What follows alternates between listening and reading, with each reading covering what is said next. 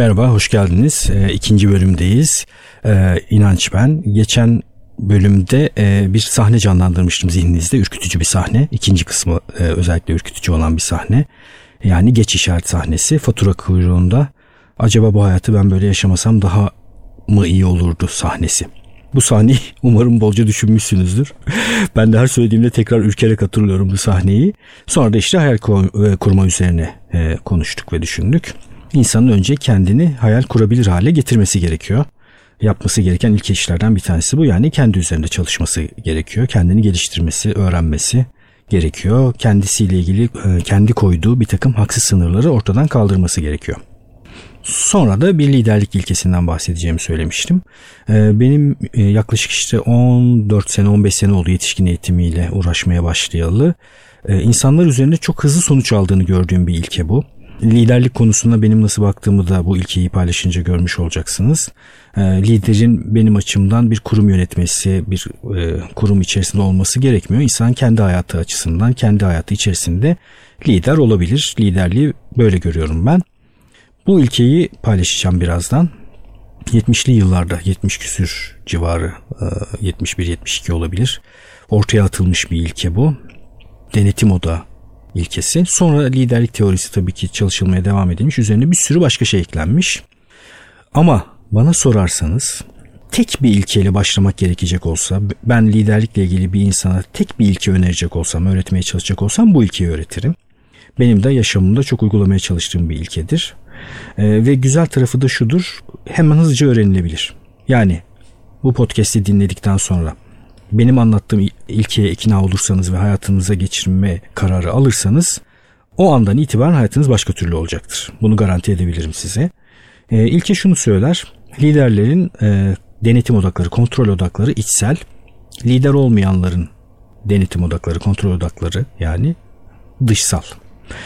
Böyle kuru terimlerle anlatmayayım ben bunu. Bir örnekle anlatayım. Eğitimlerimde de çok kullandığım bir örnektir. Diyelim ki e, bir ürününüz var. Bu ürünü pazarlamak istiyorsunuz. Bir ekip kurdunuz. Ekibin başına bir yönetici getirdiniz. Ee, ve yöneticiye diyorsunuz ki bu ekiple birlikte bu ürünü 6 ay boyunca işte şu kadar bütçeyle pazarlama projesi haline getirin ve pazarlayın diyorsunuz. Sonra bırakıyorsunuz ekibi kendi haline. 6 ay sonra batıyorlar. Ekibi yöneten kişiyi yanınıza çağırıp soruyorsunuz. Ne oldu niye battık diye. Merak ediyorsunuz çünkü. ben de olsam merak ederdim bu arada.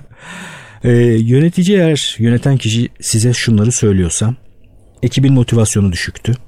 Ürün pazara uygun bir ürün değildi. Zaman kısıtlıydı. Bütçe kısıtlıydı diyorsa bu söylediği şeyler tamamı doğru bile olsa. İşin ilginç tarafı bu.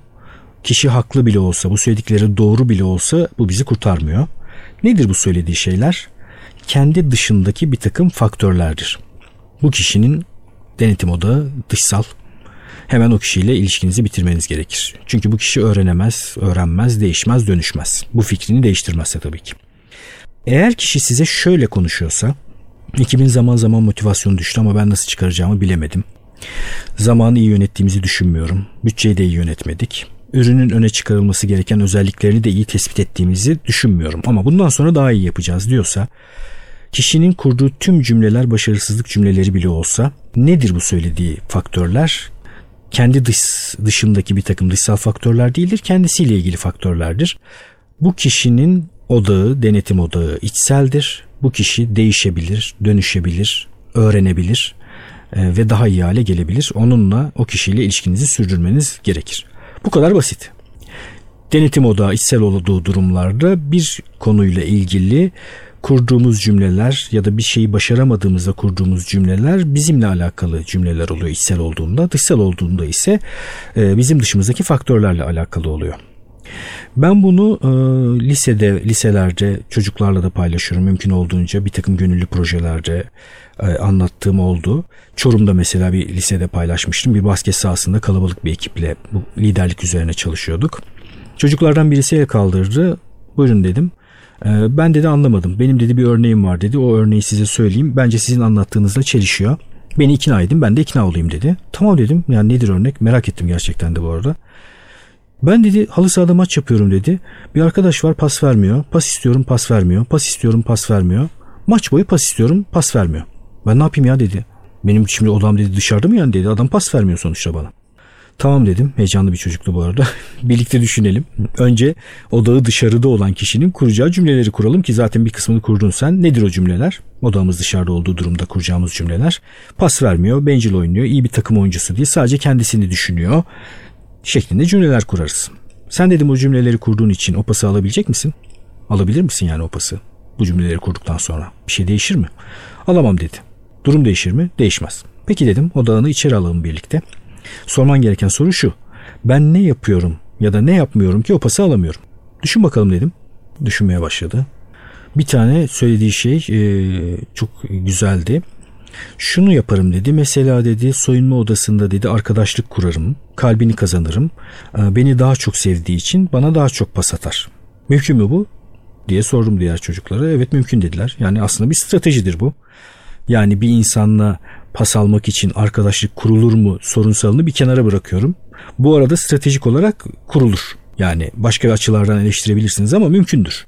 Yani en nihayetinde pas almama durumunu değiştiren bir stratejik aksiyondur. Soyunma odasında arkadaşlık kurup kalbini kazanırsanız o kişinin size pas atma ihtimali artacaktır. Başka ne yaparsın dedim. Çok dedi koşarım, onun görebileceği yerlerde dururum. Beni daha çok gördüğü için bana pas atma olasılığı artar dedi. Mümkün müdür? Yine mümkündür tabii ki. Yani e, olasılığı arttıran bir aksiyondur, bir eylemdir. Ve pas almama sonucunu yine değiştirebilir. Başka ne yaparsın dedim. Düşün bakalım. Düşündü, düşündü, düşündü. Dedi ki 20 tane dedi pas atarım. Herhalde utanır 4 tane de o da bana atar dedi. Çok böyle komik bir çocuktu. Ee, artık eğitimlerin bir parçası haline geldi zaten bu anlattığım şey. Herkese de anlatmaya çalışıyorum. Şimdi bakın. Bence bu çocuk o pası alır. Sadece o pası almakla kalmaz e, hayatta başka şeyleri de başarır. Birinci çocuk ise hayat boyu mızmızlanır, şikayet eder, bahane üretir, pas bekler, o pası da alamaz, hayatta istediği başka şeyleri de alamaz. Fazla da bir şey istemez zaten büyük ihtimalle hayattan. Yani o şey fatura kuyruğunda 80 yaşında e, ya tüh acaba böyle mi yaşayacaktık bu hayatı yaşadık, yaşı, böyle yaşadık iyi mi oldu diye soracak kişilerden birisi olur. Peki ne değişti? Yani sadece bir tane odağın yerini değiştirdik. Zaten odağı değiştirir değiştirmez siz de fark etmişsinizdir e, insan eyleyebilir hale geliyor. Aksiyon üretebilir hale geliyor. Ben bir meseleyle ilgili düşünürken benim kullandığım testlerden birisidir bu. Eğer düşünme biçimim bana herhangi bir e, hareket imkanı bırakmıyorsa ya yanlış düşünüyorumdur, yanlış bir şekilde düşünüyorumdur ya da orası artık kilitlenmiştir. Terk etmem gereken bir yerdir, bir noktadır. Böyle düşünürüm. Pasla ilgili örneğe dönecek olursak ben ne yapıyorum ya da ne yapmıyorum ki o pası alamıyorum sorusunu sormak bile sizi aksiyon hareket temelli düşünmeye iter. Ve bir takım e, eylemler bulabilirsiniz. Dışsal olduğunuz anda ise beklemeye devam edersiniz. Bu benim tabi e, rastladıktan sonra zaten en etkileyici şeyler ne oluyor? Çok aşırı berrak şeyler etkileyici oluyor. Mesela bunu e, daha önce kendimde farklı şekillerde düşünmüşümdür. Kültürümüzde de bunu söyleyen çok insan vardır. Yani bahane üretme, mazeret bulma derler. Bu kadar berrak ve net bir şekilde anlatıldığına ben rastlamadım. Gerçekten çok berrak. Yani şu anda karşınızdaki kişiye bir şey sorduğunuzda size o meseleyle ilgili düşüncelerini söylediğinde odağının nerede olarak konuştuğunu hemen tespit edebilir hale geldiniz. Bu ilkeyle daha önce tanışmadıysanız. Ben artık bunu hemen 30-35-40 saniye içerisinde anlayabiliyorum. Kişinin odağı içeride mi dışarıda mı nereden konuşuyor diye. Bu teoriyle karşılaştıktan sonra kendimi çok ebeledim bu arada. Yani odağı dışarıda bıraktığım zamanlarda kendimi çok ebeledim. Bir dönem mesela biz bize misafir gelmesini çok severiz.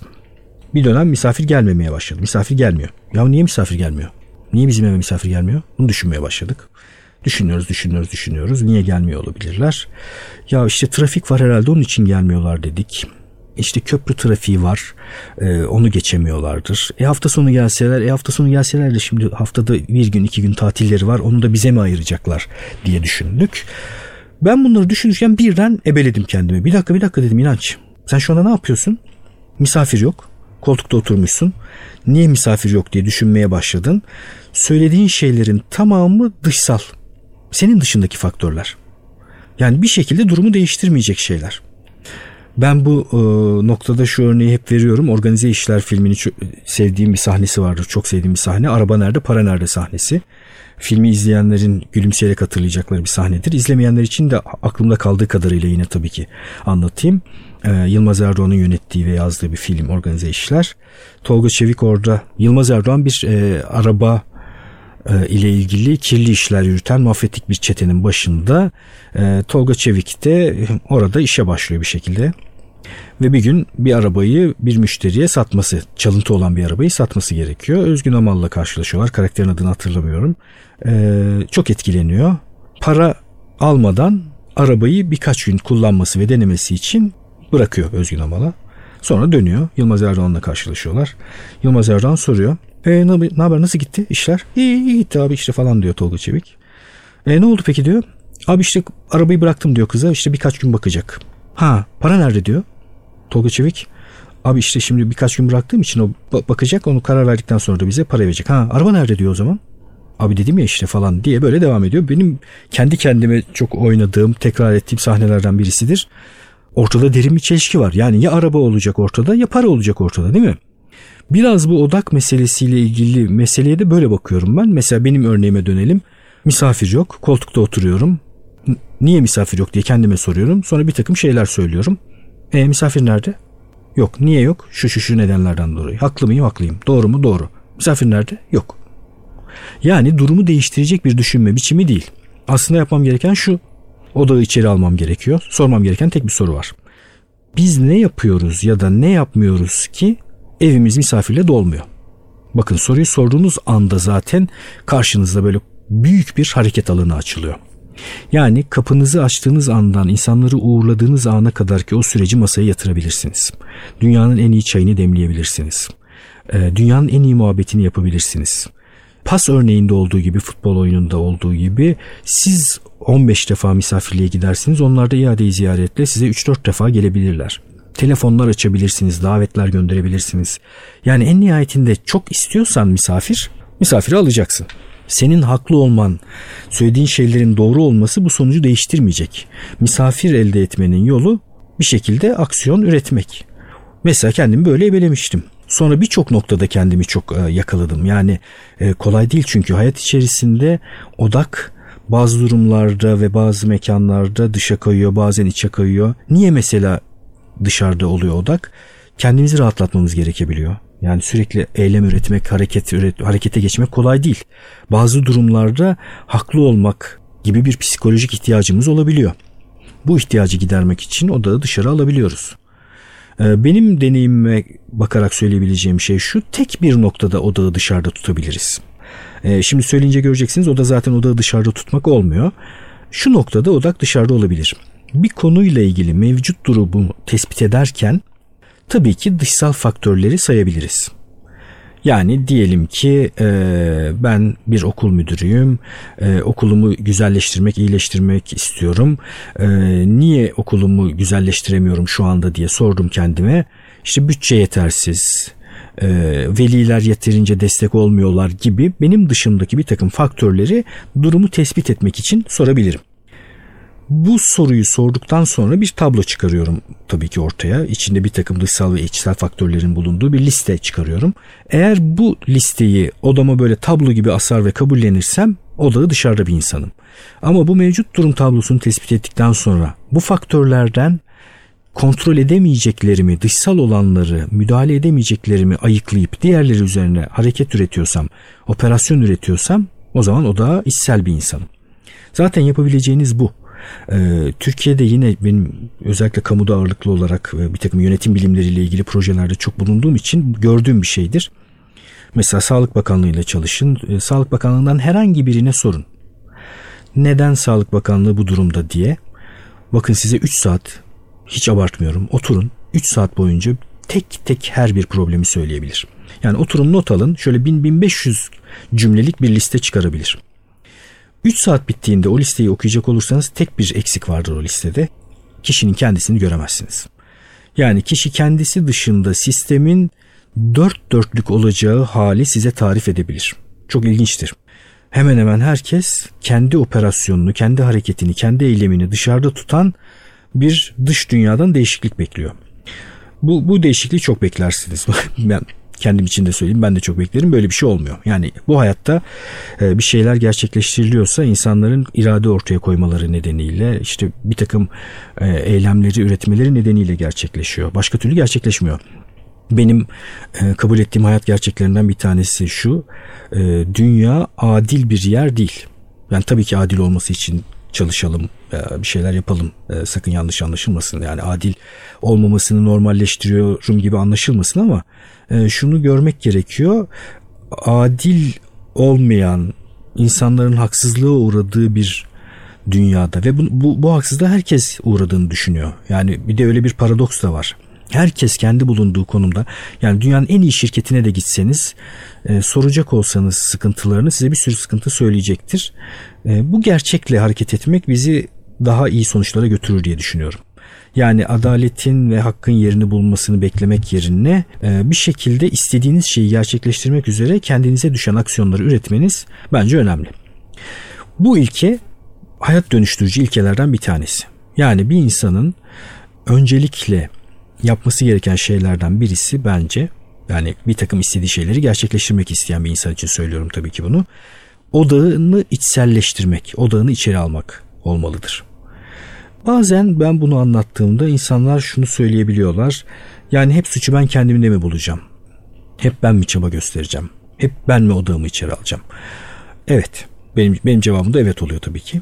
Çünkü zaten odak odağın içsel olmasıyla çelişen bir şey söylüyor kişiler. Odağı içsel olan kişi zaten öyle bir şey düşünmüyor.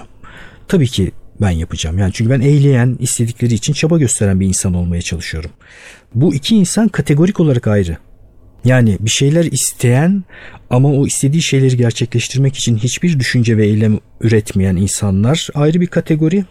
Bir şeyler isteyen ve bu şeyleri hayata geçirmek için bir şeyler yapan insanlar da ayrı bir kategori. Bu iki kategoriyi birbirine karıştırmamak lazım. Ben bu şeyi anlattığımda böyle şikayetler gelince verdiğim bir örnek vardır. Liderin odağının içsel olması önermesi herkese uygulanabilecek bir önermedir. Yani hepimizin tanıdığı bir sistemi konuşalım mesela. Bir örnek vereyim, vereyim ben. Diyelim bir öğrenci var. Matematiği kötü. Soruyorum matematiğin neden kötü diye. Bana şunları söylüyor. Hoca bana taktı diyor. Öncelikle bunu söylüyor. Hoca beni sevmiyor diyor. Ee, ve haklı olsun diyelim ki. Yani hoca hakikaten sevmiyor olsun onu ve takmış olsun ki böyle çok az öğretmen bulunur. Diyelim ki böyle. Haklı yani.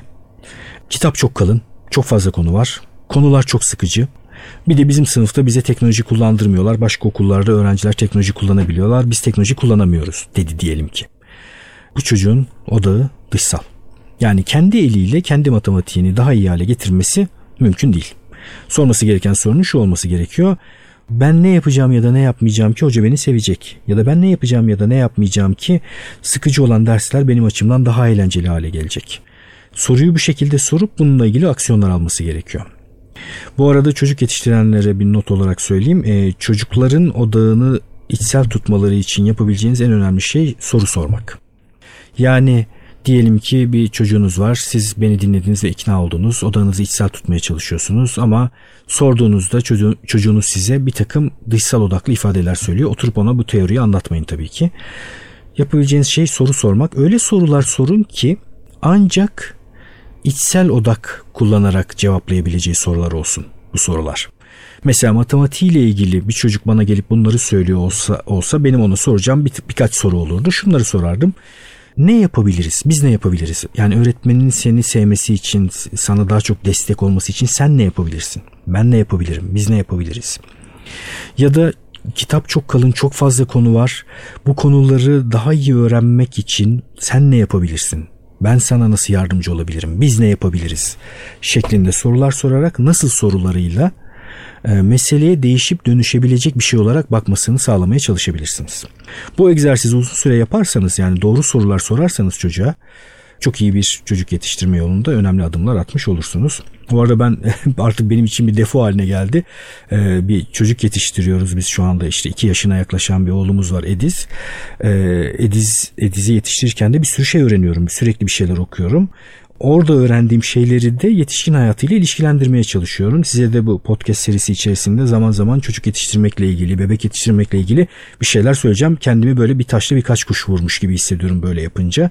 E, çocuğunuz yoksa beni dinledikten sonra belki başkasına öğretirsiniz ya da çocuk yapma kararı alırsınız ya da işte çocuğunuz varsa da bu, bu şeyleri hayata geçirebilirsiniz diye anlattığım şeyler bunlar. Yani soru sorarak, doğru sorular sorarak çocuğun odağı içeride düşünmesini sağlayabilirsiniz. Kendiniz için de aynı şeyi yapabilirsiniz. Baktığınız bir konu üzerine düşünüyorsunuz. Hiçbir hareket imkanı kalmamış size.